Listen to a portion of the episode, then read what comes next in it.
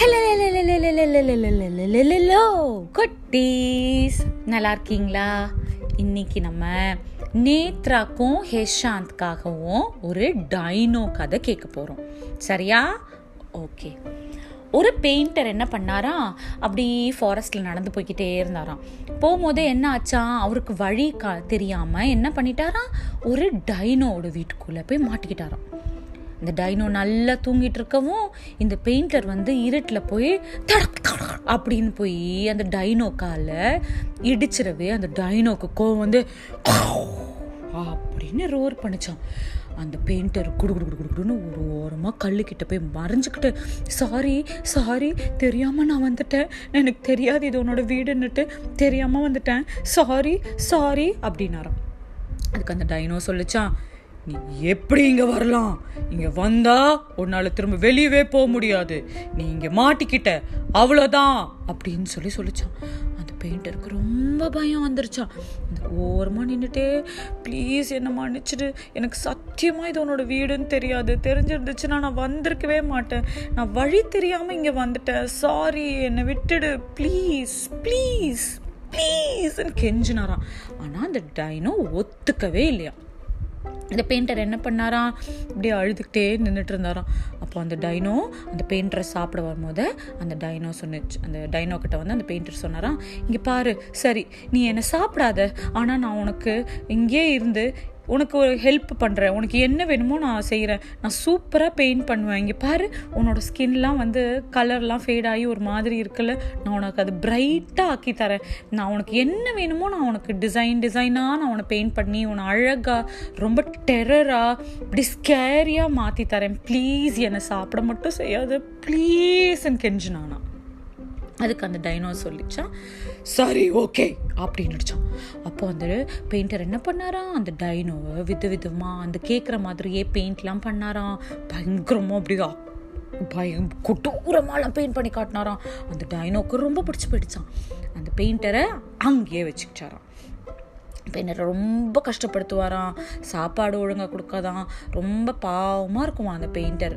அப்போது இப்படியே போயிட்டு இருக்கும்போது அந்த டைனோ என்ன பண்ணுமா? எங்கே போனாலும் இந்த பெயிண்டரையும் கூட கூட்டிகிட்டு போயிட்டே இருந்துச்சான் ஒரு நாள் ரெண்டு பேரும் என்ன பண்ணாங்களாம்? மவுண்டனுக்கு போகலான்னு சொல்லிட்டு ஒரு மவுண்டன் மேலே ஏறி நின்னாங்களாம். மவுண்டன் என்ன ஆச்சா? கொஞ்சம் கொஞ்சமாக கொஞ்சம் கொஞ்சமாக கொஞ்சம் கொஞ்சமாக நவுற ஆரம்பிச்சிச்சான் இந்த பெயிண்டருக்கு ரொம்ப பயம். ஐயோ என்ன நவுறுது ஐயோ ஐயோ அப்படின்னு பயந்து நின்னாராம் இந்த டைனோக்கும் பயம் எடுத்துக்கிச்சான் என்னடா இது? என்னடா இது நவுறுது என்னடா? அப்படின்னுட்டு அதுவும் பயந்துச்சான் என்னன்னு பார்த்தா அவங்க நின்றுட்டு இருந்தது ஒரு பெரிய மான்ஸ்டர் மேலேயாம்.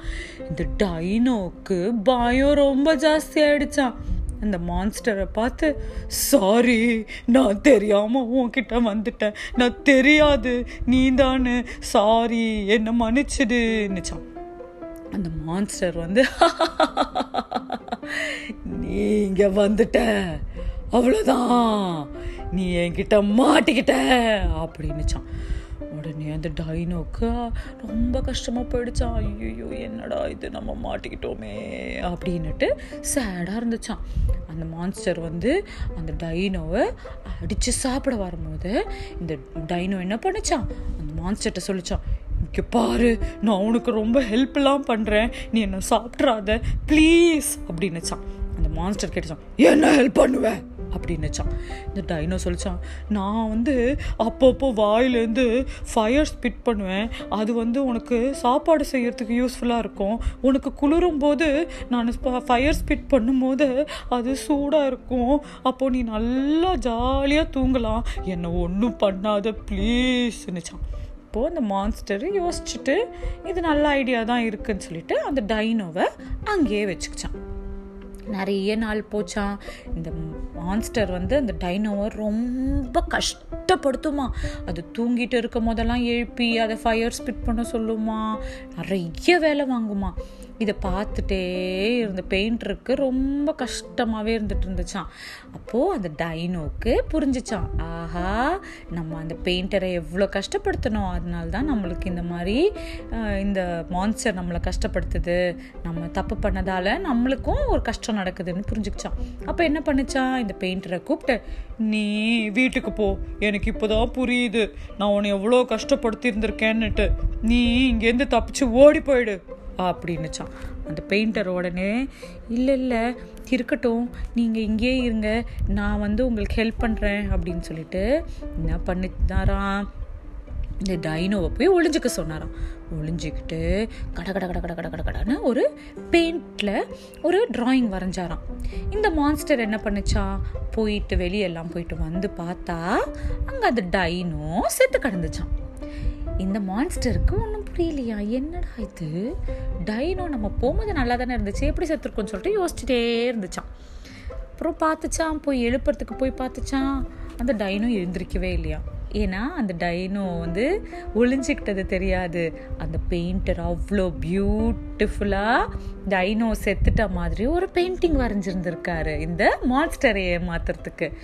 அதை நம்பி இந்த மான்ஸ்டர் என்ன பண்ணாச்சா செக் இந்த டைனோ செத்து போயிடுச்சு. பா நம்மளுக்கு அடுத்த அடிமை கிடைக்கிற வரைக்கும் நம்ம தேட வேண்டியது தான் அப்படின்ட்டு அது பாட்டுக்கு போயிடுச்சான் இந்த மான்ஸ்டரு போன உடனே இந்த டைனோவும் இந்த பெயிண்டரும் அங்கேருந்து தப்பிச்சு ஓடி வந்துட்டாங்களாம். அப்போ இந்த டைனோ என்ன பண்ணுச்சா? இந்த பெயிண்டர் கிட்ட சாரி நான் ரொம்ப கஷ்டப்படுத்திட்டேன் உன்னை. இனிமேல் நீங்கள் எனக்கு அடிமையாக இருக்க வேணாம். நீ உங்கள் வீட்டுக்கு போயிடு. அப்படின்னுட்டு அந்த பெயிண்டரை வீட்டுக்கு அனுப்பிட்டாராம். அந்த டைனோவும் அந்த ஃபாரஸ்ட்டில் ஹாப்பியாக இருந்துச்சா இந்த பெயிண்டர் வீட்டுக்கு போயிட்டு அவரும் ஹாப்பியாக இருந்தாராம். இதுலேருந்து நம்ம என்ன கற்றுக்கணும் நம்ம யாரையும் கஷ்டப்படுத்தக்கூடாது. நம்ம கஷ்டப்படுத்தணும்னா காட் கண்டிப்பாக நம்மளுக்கும் கஷ்டம் கொடுப்பாரு. சரியா? இன்னைக்கு உங்களுக்கு இந்த கதை பிடிச்சிருந்துச்சா? இன்னொரு கதை சீக்கிரமாக கேட்கலாம். சரியா? பாய்